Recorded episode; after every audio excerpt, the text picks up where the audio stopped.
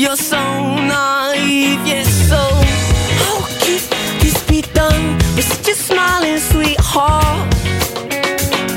Oh, and your sweet pretty face is such an ugly way. Something so beautiful.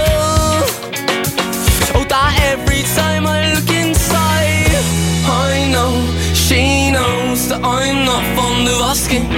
True or false it may be, oh, she's still out to get me. And I know she knows that I'm not fond of asking. True or false it may be,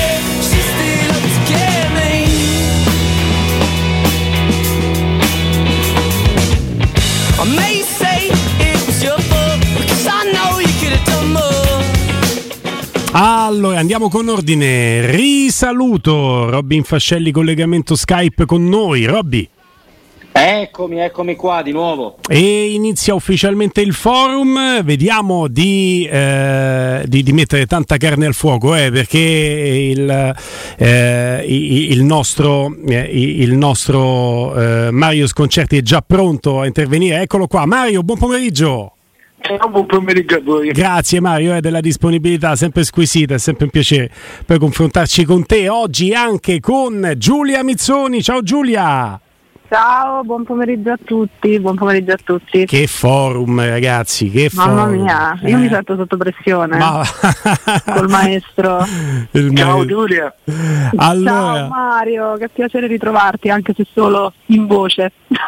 che bellezza, che bellezza. Mario, io partirei proprio dalla tua Fiorentina per i temi che sei riuscito a sviscerare dalla gara di Conference League contro il eh, Twente. Sembrava tutto facile, 2-0, una grande partenza, poi quel gol preso eh, complica un po' la situazione, eh, perché devi andare lì in Olanda. Sì, complica, però io avevo, insomma, tu sai che come tifoso sono un pessimista, per cui Sì. eh, eh, se siamo andati subito su 2-0 eh, noi difficilmente riusciamo a non prendere gol.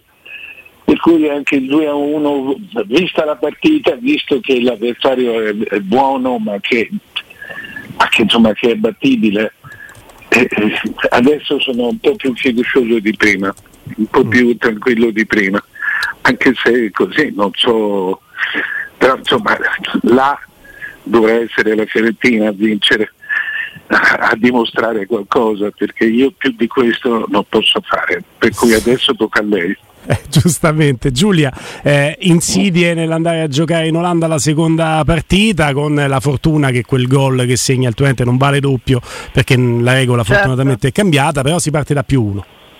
Si parte da più uno e sono, sono d'accordo, eh, adesso è tutto nelle mani realmente della squadra no? e quindi della Fiorentina perché la, la superiorità a questo punto va dimostrata e va dimostrata nella gara eh, di ritorno, è più una questione forse di, di pressione psicologica quando eh, si affronta una partita di, di ritorno con un risultato che sì possiamo definire aperto anche se ecco, la regola dei gol in trasferta che non c'è più certamente da questo punto di vista lascia più tranquillo, insomma io mi aspetto che sì la questione ambientale, sì la gara in trasferta, mm, però mi aspetto insomma che la Fiorentina faccia il suo, come diceva Mario, insomma eh, ci aspettiamo un passaggio, ecco, assolutamente, sono, sono d'accordo. Però occhio perché sì, andare a giocare in Olanda non è, non è sempre una passeggiata di salute. Eh. Robby?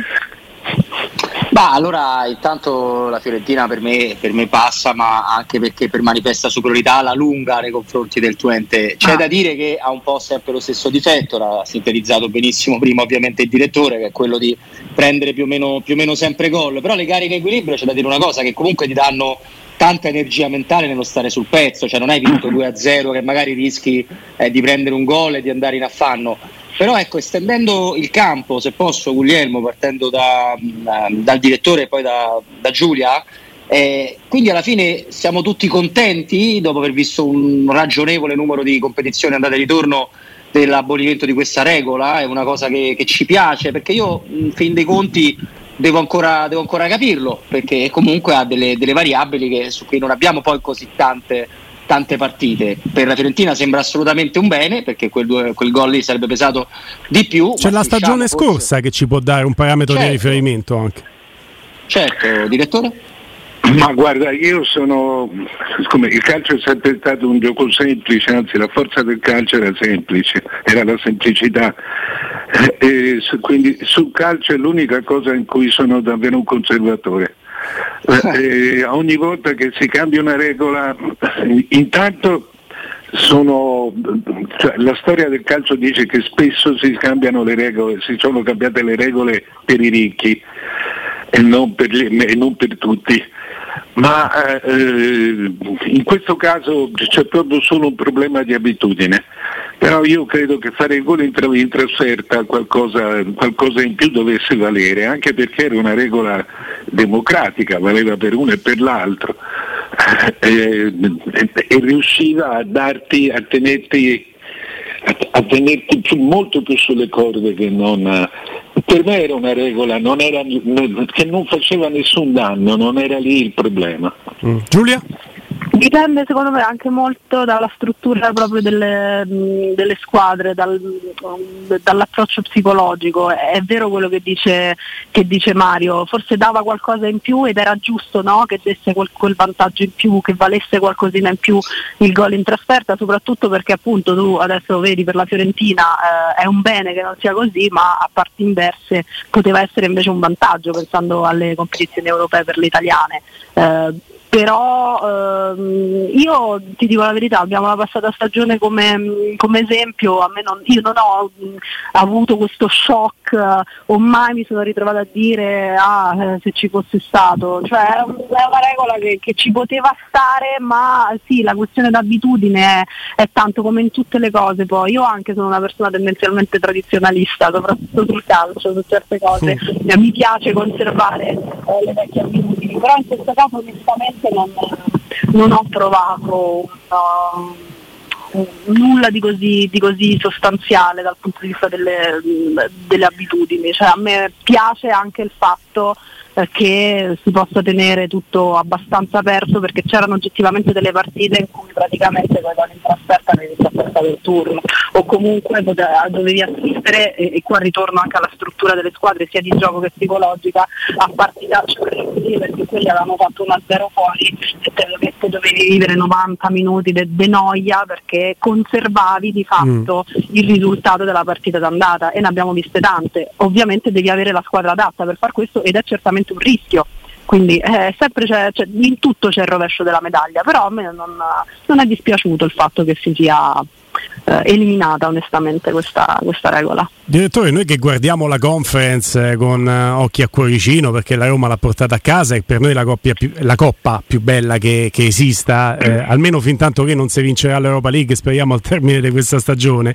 Però insomma eh, i valori che offre la conference oltre alla Fiorentina con eh, Italiano, il suo gioco, Jovic e, e, una squadra che si è rinforzata, Villarreal che ha un vantaggio di due gol sull'Aidux Palato, il West Ham di Scamacca che è andato anche in rete, cioè anche il Partizan, eh, anche in questi preliminari, ho fatto solamente alcuni nomi, ne potrei fare tanti altri, mette in vetrina questa terza Coppa Europea eh, delle squadre interessanti. Sì, io credo che gli spareggi siano la parte più difficile del, fino, a, fino, a, febbraio. Mm perché, perché, mettano, perché di solito eh, mescolano male le carte, ci sono sempre delle partite complicate, eh, come fu anche per la Roma lo scorso anno, perché se non sbaglio trovò il Vitesse nella, nel, nello spareggio.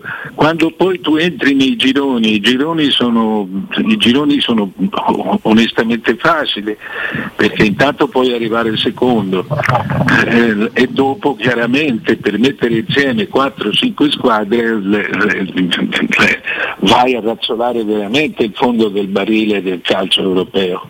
Mm, mm. Eh, però quello che, quello che è vero è che ci sono c'è così la buona borghesia del calcio, non l'alta borghesia ma la buona borghesia. Io credo che la, la, la parte più complessa sia passare, come lo fu in fondo anche per la Roma. Eh, dopo, i, i, i, tre mesi dopo, i tre mesi invernali successivi, eh, furono, furono di, di, buoni risultati, a parte la storia norvegese che però insomma fu, fu, fu, insomma, fu ricomposta. Mm. Eh, sì. I problemi semmai ricominciano a nascere quando scendono le terze che comunque sono le terze eh, della, della Champions League. Insomma, è una coppa eh, per una squadra italiana, sia pure la settima arrivata, eh, è una coppa che, che, è abbordabile. La Roma ha esagerato, l'ha addirittura vinta, sì. eh, però per, credo sarà abbordabile per, per, molte di quelle che ci arrivano. È così vero quello che ha detto Giulia, il direttore Mario Sconcerti, che poi al termine della sfida col Trabzonspor, io cerco sempre di pronunciarlo bene, ma mi parte ogni volta il ponte che in bocca, mi parte cercare di Trabzonspor. E, ehm, al termine di quella sfida disse, e fu buon profeta, ehm, il tecnico Giuseppe Mourinho, dice io voglio proprio vedere dove arriverà questa squadra nel campionato turco perché guardate che questi sono forti forti, questo preliminare è un falso preliminare, in realtà vale una sfida già eliminazione diretta. Vinse per distacco eh, la, la, Liga, la, Superliga turca, il Trabzonspor con qualcosa come 5-6 giornate d'anticipo. No Giulia, quindi ha ragione il direttore, l'inizio e la parte eliminazione diretta sono il momento più interessante e, e più bello anche da vedere dal punto di vista dei valori tecnici di questa conference. Sì, decisamente e secondo me è anche giusto che ci sia una competizione europea, certamente poi eh, nella quale magari arrivano, come, come diceva Mario, eh, le, le, settime, che però restituisca proprio anche, eh, passatemi il termine, una dignità no?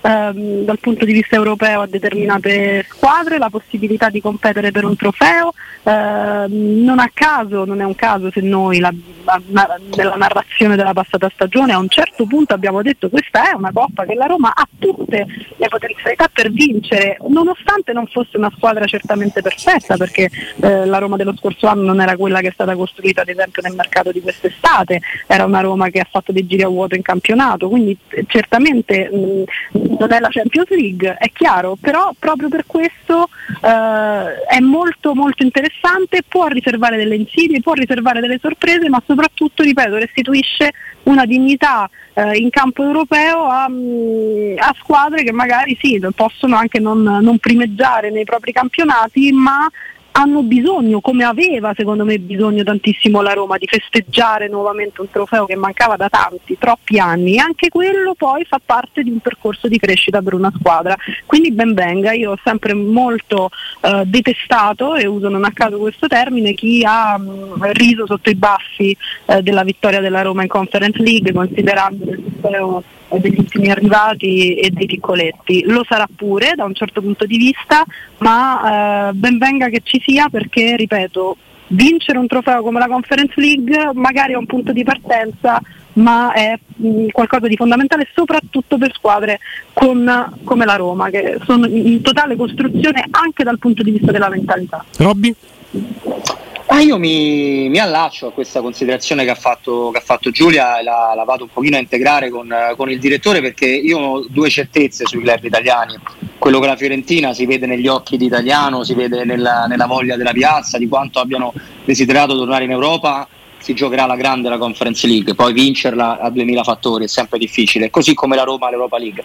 Mi chiedo se però eh, le immagini dell'Olimpico, della festa, gli introiti televisivi che hanno visto tantissimi italiani dare audience alla terza coppa eh, possano entrare anche nelle teste degli allenatori e dirigenti degli altri club impegnati in Europa, perché la Roma, eh, la Roma l'Italia il suo ranking UEFA non l'ha tanto perso per la Champions League dove la Juventus due volte è andata in finale, dove la Roma è arrivata in semifinale, dove i gironi squadre importanti l'hanno anche passato. L'ha perso per uno snobbare l'Europa League andando poi a rincorrerla la stagione successiva, direttore. Io spero che quello che ha fatto la Roma, ripeto, nella Fiorentina non ho, ho una certezza che sarà così, sia qualcosa anche per evitare un certo piagnisteo, ma allora questa coppa perché ce l'ho fra le scatole, ma allora non ti ci qualificare, si fa come il Sassuolo, 38 amichevoli, lo dico con tutto rispetto, e quel problema non c'è più.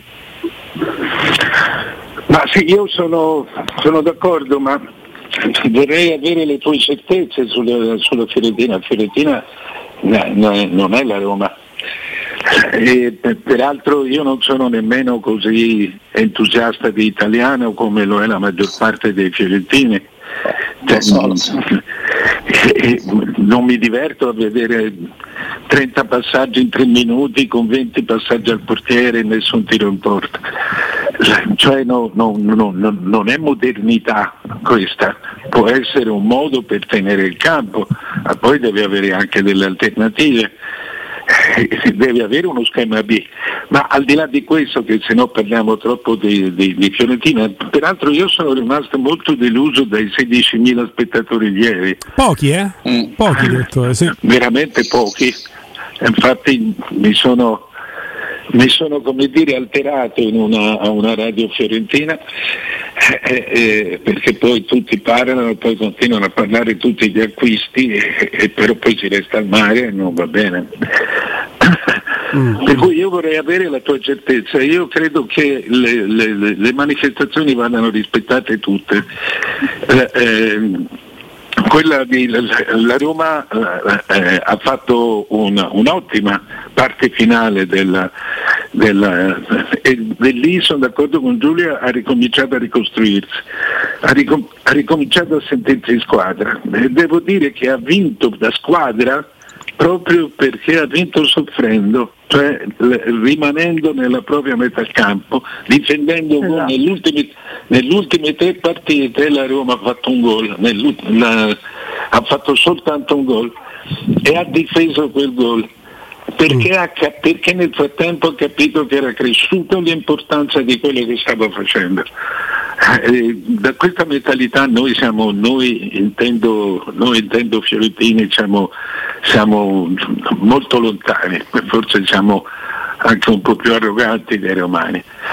eh, eh, no. Per cui eh, io, a me piacerebbe moltissimo vincere questa Coppa, ma che sia piccolo o grande non lo so, ma sono come, come diceva Giulia mi piacerebbe moltissimo, ma credo che questo sia uno dei momenti più duri. Switchando proprio sul campionato, partendo dalla Fiorentina del direttore Mario Sconcerti di Italiano e dei valori tecnici che abbiamo visto anche ieri in campo in conference, chiedo allora a Giulia, eh, intanto se vuole dare un giudizio, visto che ci siamo, l'ha detto Robby, l'ha detto il direttore, su, sulla qualità del gioco proposta da Italiano e sulla validità del gioco stesso. Abbiamo eh, due schieramenti ben contrapposti e quindi eh, c'è anche il gusto del dibattito e poi ti chiedo, e allargo anche agli altri due, chiaramente al direttore e Robby, eh, se per la Fiorentina la trasferta di Empoli è una bella insidia dopo, a maggior ragione dopo la partita di conferenza in vista del ritorno. Allora, sulla questione legata al gioco di, di, italiano, io ho sempre detto di essere un amante, ehm, per quel che riguarda l'aspetto proprio della, della visione eh, fino a se stessa, perché poi è sempre vero che quando sei tifoso di quella squadra ti cambia completamente la prospettiva. Degli allenatori però che propongono gioco, a me piace vedere gli allenatori eh, giochisti, vero è però che bisogna poi fare i conti con la realtà eh, e quindi avere anche quella, mh, mm, quella, buona dose di pragmatismo che molto spesso caso vuole a questo tipo di allenatori manca, tante volte c'è un'esasperazione nella ricerca del mettere in atto esattamente quel tipo di schema di gioco, esattamente quel tipo proprio di modus no? di agire, i famosi 30 passaggi e neanche un un tiro in porta eh, contro tutto e tutti, contro magari le qualità dei giocatori che ha a disposizione, contro poi quello che è il, il, succo del gioco del calcio come di ogni sport, competere per vincere, competere in questo caso per fare gol e portare a casa i punti. Quindi un'alternativa sì, quella ci vuole sempre. Quindi bene eh, chi propone gioco, chi ha un'idea ben definita di gioco perché eh, questo crea identità, poi però, ripeto, c'è la vita vera e quindi eh, la possibilità di avere un'alternativa è fondamentale perché si deve poi mh, andare eh, a dama in qualche modo e molto spesso purtroppo a questo tipo di realtà effettivamente questo, questo aspetto manca. La questione relativa alla trasferta di Empoli dopo la partita di, di, conference, questo è un discorso annoso che ci portiamo dietro da sempre, eh, che disturba spesso molti, molti, allenatori, il poco tempo per recuperare tra una partita e l'altra, eh, soprattutto magari squadre che non hanno no, due rose a disposizione, diciamo così, sì, può, può, certamente incidere, il rischio, il rischio c'è oggettivamente, eh, che, che poi, e poi insomma sempre, sono sempre quelle partite un po', un po', acide, un po' scomode, non mm. credo che per, per, la, per la, Fiorentina eh, sia facile in generale e sì, c'è se vogliamo anche eh, questa, lo, lo, scoglio dell'aver giocato ieri. Direttore, anche per un fatto di abitudine no? a giocare tre partite nel giro di, di 7-8 giorni, ecco, la Fiorentina è chiamata a fare un qualcosa di diverso rispetto alle ultime stagioni. Ma la Fiorentina comunque la rosa ce l'ha, ha, un, ha una doppia squadra che poi è anche abbastanza vicine le due squadre della titolare, quella, la, la, rosa ce l'ha ma e non credo che si possa o si debba parlare di, di fatica a Ferragosto. Cioè, semmai si parla di mancata condizione ancora. Mm. Per cui io credo che questo tipo di problema chiaramente c'è, nel, soprattutto in questi tornei che propongono, che, che propongono, la partita di giovedì, spesso trasferte abbastanza inusitate, non è che vai a Londra, a Madrid o mm. vai sempre in paesi abbastanza scomodi, però non adesso. Mm. Non ancora, non ancora. Se, qualcuno, se, se qualcuno a Firenze si, su, si aggrappasse mai a questo sbaglierebbe perché non è, non è ancora tempo. Robby, tra quelle che hanno vinto la prima partita, la Fiorentina è quella che rischia di più, nonostante le rassicurazioni legittime, in tal senso del direttore in merito alle tre partite, perché siamo solo a inizio stagione, ma magari anche per il fatto che è un derby con l'Empoli o vedi altre insidie per altre squadre di prima fascia? Roberto? Non lo sento, non sento Roberto. Beh, la, la, partita, se, così, se posso colmare eh certo, il piccolo vuoto, ma come no, direttore? La partita è, è Atalanta-Milan. Eh, ah. in questa giornata Atalanta-Milan è una, è una bella partita che, che, che, firma qualcuno se non tutte e due per cui credo che, credo che la vera partita sia quella. Ecco, d'accordo anche Giulia sul fatto che Atalanta sì, sì, Milan totalmente, totalmente, guardando il calendario di questa seconda giornata non, non, c'è dubbio, non c'è dubbio che anche quella può smuovere, può iniziare no? a creare qualche intoppo dal punto di vista della classifica per una delle due o per entrambe e quindi poi eventualmente eh, favorire eh, la, la, corsa di, di altre squadre, quindi è certamente la partita sulla quale si, si concentra molto di questa giornata di campionato. Allora non posso che chiedere al direttore a Giulia, in attesa di riprendere Roberto, non, non posso che chiedere un giudizio sulla situazione legata a Malinowski, c'è ennesima lite con Gasperini di un giocatore chiave dell'Atalanta che adesso viene messo sul mercato a una manciata di giorni dalla conclusione del mercato, cioè, eh, addirittura si parla di uno scambio con un Der, direttore è, è molto spigoloso Gasperini, rischia di passare in breve da essere una risorsa per l'Atalanta a essere un problema problema però per l'Atalanta. Eh, eh, insomma, essere un problema forse è troppo, però avere grandi problemi con i giocatori è una costante, è una costante brutta per un tecnico. Cominciano ad essere veramente troppi e tutti troppo importanti. È mm. vero che lui, cioè c'è una costante nell'importanza dei giocatori che litigano con Gasperini gli altri, cioè, cioè i più umili, non ci litigano, il che vuol dire che il litigio avviene, eh, avviene sulle mancate esecuzioni, secondo Gasperini, di elementi fondamentali, basilari del suo gioco. Eh, eh, eh cioè, non so quali siano, però non può litigare sempre ogni volta con i migliori. Eh. Gli manca solo Zapata a questo punto. Forse è troppo grosso per discuterci, ipotizzo? Eh, può darsi, può darsi che sia per quello. che effettivamente. non gli conviene, non gli conviene. Ieri parlavamo di Spalletti da questo punto di vista, di quanto eh, sia passato un po' alla storia per aver avuto problemi con con giocatori di un certo peso, diciamo così, di un certo rilievo e sta un po' andando in quella direzione pure l'allenatore dell'Atalanta. Non capisco perché poi è vero, tutti importanti, eh, non lo so, Malino, pensando al caso Gomez, no? lo potevo già più immaginare come scontro di personalità, però io per carità che conosca personalmente Malinowski, eh, mi sembra un giocatore diverso anche da quel punto di vista, quindi il fatto che sia arrivato allo scontro anche con lui eh, mi, mi, fa, mi fa pensare oggettivamente e questo sì, non dico Gasperini in sé, ma questa dinamica che si innesca ciclicamente sì che rappresenta un problema a questo punto per l'Atalanta e mi pare, no, mi pare evidente. Insomma. Penso che rappresenti un limite, rappresenti eh. certamente un problema per l'Atalanta, ma un limite di Gasperini. Di Gasperini, eh, certo. Che poi le, le, lo riconduce all'unica grande vera esperienza in una grande squadra ufficiale all'Inter quando furono mm-hmm. i giocatori a a chiedere dopo tre giornate a chiedere a Moratti di cambiarlo. Mm. Perché giustamente lui li trattava tutti uguali, ma, ma nel trattare tutti uguali li trattava tutti male. Sì. So se sia un segnale di crescita anche dell'ambiente Atalanta, no? che forse eh, che lui non sta riuscendo magari ad andare un po' al passo con il fatto che anche la realtà Atalanta eh, forse ehm, è un po' cambiata rispetto a quella di qualche anno fa. Eh, non, non, lo so, e, quindi sì, non potersi permettere di Hai trattare tutti, tutti nello stesso modo. Hai ragione, eh, cioè, eh, poi sono giocatori eh, che sono cresciuti, sono esatto, giocatori che, esatto. che, che, hanno visto mondo.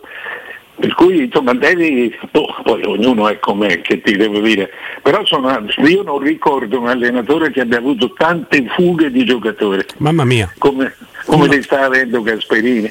Uno all'anno, uno all'anno. Un allenatore che non fa scappare i giocatori, ma insomma che, che fa le sue selezioni è, è Giuseppe Mourinho certamente. Quindi switchando in questo forum eh, in, in, casa Roma, prima ancora eh, di chiedervi insomma, un giudizio su, su, sulla partita con la Cremonese, anche perché poi giocandosi di lunedì abbiamo tempo di tornarci, abbiamo selezionato con la nostra redazione, direttore Giulia, eh, gioco un pochino esaspero, il momento esatto fatto in cui nel post partita di Salernitana Roma Giuseppe Mourinho dice pubblicamente pur dicendolo tra le righe che serve Belotti a questa Roma. O almeno così l'ho interpretata io vi faccio ascoltare l'audio di modo che possiate eh, corroborare o andare in antitesi rispetto a questa tesi qui. Spero lo sentiate bene parte adesso l'audio eccolo. Vai. La gente che, che, che è entrato in quel periodo lì di stanchezza evidente di Zagnolo, Tami, Di Balla, la gente che è entrata non era gente per uccidere, era gente per, per gestire. I Matic, Wijnaldum, il modo come hanno entrato nella partita hanno aiutato a fare questo fine di partita tranquillo. Se tu mi fai la domanda mi piacerebbe eh, cambiare attaccanti di questo livello per altri dello stesso livello, ah, quello è, è quello che fa Manchester City, Liverpool eh, e per non parlare di qualche italiana che anche loro lo fanno.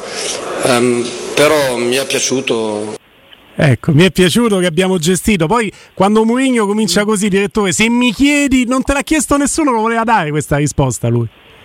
No, no, ma lui vuole Belotti. Ecco.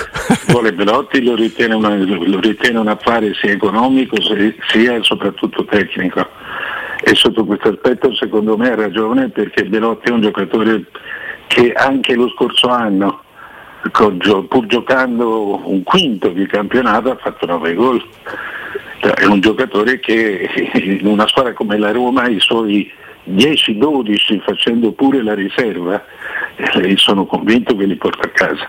Eh, sono... e sono quelli che mancano esatto. secondo me alla Roma atavicamente sono proprio quei 10-15 gol che secondo me mancano, mancano, alla Roma e quindi io sposo in pieno la tesi di, di Mario e quindi di conseguenza anche quella dell'allenatore della Roma. eh, ha ragione a volere un giocatore che come dice lui uccide e non gestisce. È fondamentale, fondamentale. Eh. Allora ce l'abbiamo Robby? Robby sei tornato? Vediamo eh, se siamo fortunati. Robby? Roberto Infascelli? Cerchiamo di... E eh, niente, siamo un po' sfortunati con, eh, con, Skype. Però ecco, eh, non ho esagerato, insomma, direttore e Giulia, nel, nel, dire che in quel passaggio della conferenza stampa post partita eh, lui lancia più di un messaggio, lui lo dice proprio. A me fa sorridere quando dice: Se poi mi chiedi, sì, te lo chiedo, lo stai chiedendo da solo. sì, poi in realtà, se proprio dobbiamo dire, lui parla no, di giocatori level 1 e entra uno dello stesso livello. Sì. Ora eh, magari ehm, dire che Belotti possa essere dello stesso livello, a parte sono giocatori completamente diversi proprio per caratteristiche di uno Zagnolo, di un Temi Abram, per non parlare eh, di, di Dybala eh, decisamente no, però è proprio forse perché è una tipologia di giocatore completamente diverso che lui lo ritiene così indispensabile. L'ho detto tante volte, tu quel tipo di attaccante non ce l'hai e in determinate partite o in determinati momenti di una partita ti serve, ti serve per darti un'alternativa. Mm. Direttore? Io vado anche oltre, secondo me, cioè, a parte che non gioca veramente, in un anno, un anno l'ha perso, per cui gli ci vorrà un po' di tempo, ma secondo me Belotti non è molto inferiore a Abram. E, e, e, credo che si adatti, si adatti qui non sto cercando di creare un dualismo, ma eh, cioè Belotti è molto più di una della riserva di Abram, ecco questo intendo dire. Mm-hmm. È, un gioc- è, un giocatore di, di, di, totale affinamento perché è un combattente, perché corre, esatto. non, è un, non, ha un piede finissimo, però, oh, però ha un gran tiro. Ecco, ecco, ed è un combattente proprio da ultimi tre metri. E, e, secondo me è un, è un gran giocatore che ti fa che soprattutto eh, negli ultimi 20-30 minuti, quando tu vedi alzarsi, alzarti dalla panchina Belotti, ah, eh, eh, eh, quelli che le, le, le, soprattutto le medie piccole che hanno resistito fino a quel momento eh, eh, gli vanno giù le ginocchia. Mm, secondo me, secondo me è, è un acquisto ottimo. Concordo, non ho nulla da aggiungere proprio possiamo integrare alle considerazioni che avete fatto tecniche, tattiche, sacrosante il fatto che la voglia di Roma di Belotti è certamente un punto a suo favore. E chiaramente dai tifosi della Roma è visto già con gli occhi a cuoricino, ma è indubbio che questo ragazzo ha fatto una scelta ben precisa e sta mantenendo fede a quella scelta anche a fronte di input che arrivano, Galatasaray che offre di più di quanto ha accordato con la Roma, il Nizza, il Monaco, eh, dall'Inghilterra Inghilterra delle offerte sono arrivate e lui vuole la Roma. Questo ha un valore anche nel calcio di oggi, no, direttore Giulia? Sì, lui questo ha certamente un valore anche perché andare a giocare a Nizza o a Monaco a, 25, a 29 anni vuol dire fare un contratto che ti chiude la carriera, quindi vuol dire lasciare veramente l'Italia, il campionato italiano, il tuo campionato e avere qualche problema anche con la nazionale. Mm, no, io credo che, tanto è vero, che, che, che lui sta... Eh, il, l'unico vero problema di Belotti, eh, almeno fino a ieri, perché poi oggi, ora il mercato in questi momenti si evolve da solo a, a grande velocità, eh, era eh, la, la, la, la lentezza con cui si riesce a piazzare sia Somoduro soprattutto che, che Kluivert. Uh-huh. Eh, quindi gli dicono di aspettare e, e, lui tanto non può aspettare. Credo che adesso abbia, abbia, possa aspettare per altre 48 ore. Eh sì. Poi anche lui deve trovare una patria. Eh, certamente, Giulia. Sì, no, eh, sono, su questo sono d'accordo, io l'ho, l'ho detto già una settimana fa quando eh, non, ancora, non si era complicato così la, la, la questione eh, Shomurodov Bologna che eh, lui ti aspetta, lui vuole la Roma, questo mi pare evidente anche perché comunque c'è oggettivamente la differenza tra firmare un contratto con la Roma, l'ambiente Roma o andarsene eh, al Galatasaray ad esempio, eh, detto ciò è un giocatore ancora eh, pienamente eh, insomma, utilizzabile con una ancora buona fetta di carriera davanti, non si può certamente permettere di restare, senza, di restare appeso, insomma, di restare senza squadra, quindi adesso inizia a diventare una situazione un po', un po' delicata che io mi auguro onestamente si chiuda nel più breve tempo possibile perché cioè, il ragazzo quello che doveva fare oggettivamente l'ha, l'ha fatto di sì. più a Belotti certamente non si può chiedere.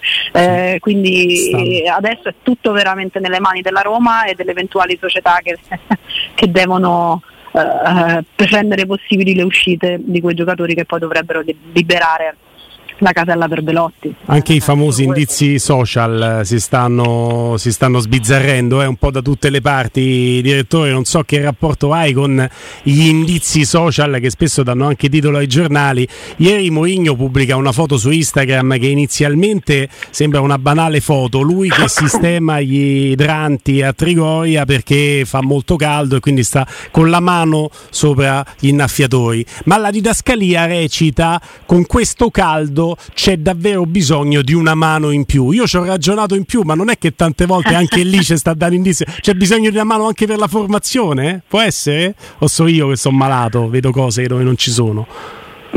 No, da un punto di vista strettamente tecnico la squadra ha tutto perché su Murodov non è un giocatore qualunque, ha fatto 5 gol in campionato giocando, giocando così quasi di sponda. Eh, eh, però un, un, giocatore, quindi la Roma non ha bisogno di un giocatore qualunque, però di Belotti, cioè di un altro titolare nel momento in cui fare gol. La Roma ha bisogno di gol, come diceva Giulio prima, mm. e, e, Belotti li porta, ne porta più di Somurodov, è tutto lì. E Mourinho porta Belotti alla Roma, Giulia, questa è la sintesi perché sta a fare di tutto. ecco, io me lo auguro, insomma, eh, perché anche lui tutto quello che poteva fare e dire tra le righe o meno lo ha fatto e detto, come dicevo prima, adesso davvero è, è tutto nelle mani della Roma e, e, delle altre che devono liberare questa, questa casella, però sì, io ripeto, non, uh, ha fatto un po' scalpore uh, il definire Belotti indispensabile, uh, per, me, per me lo è per me mm. lo è, per questa Roma lo è, perché sono indispensabili quei gol in più che porta e quindi sì, lo è. In questa misura qui. Grazie direttore Mario Sconcerti. Ciao ragazzi, ciao Giulia. Grazie Giulia ciao, Mizzoni. Ciao a tutti, grazie.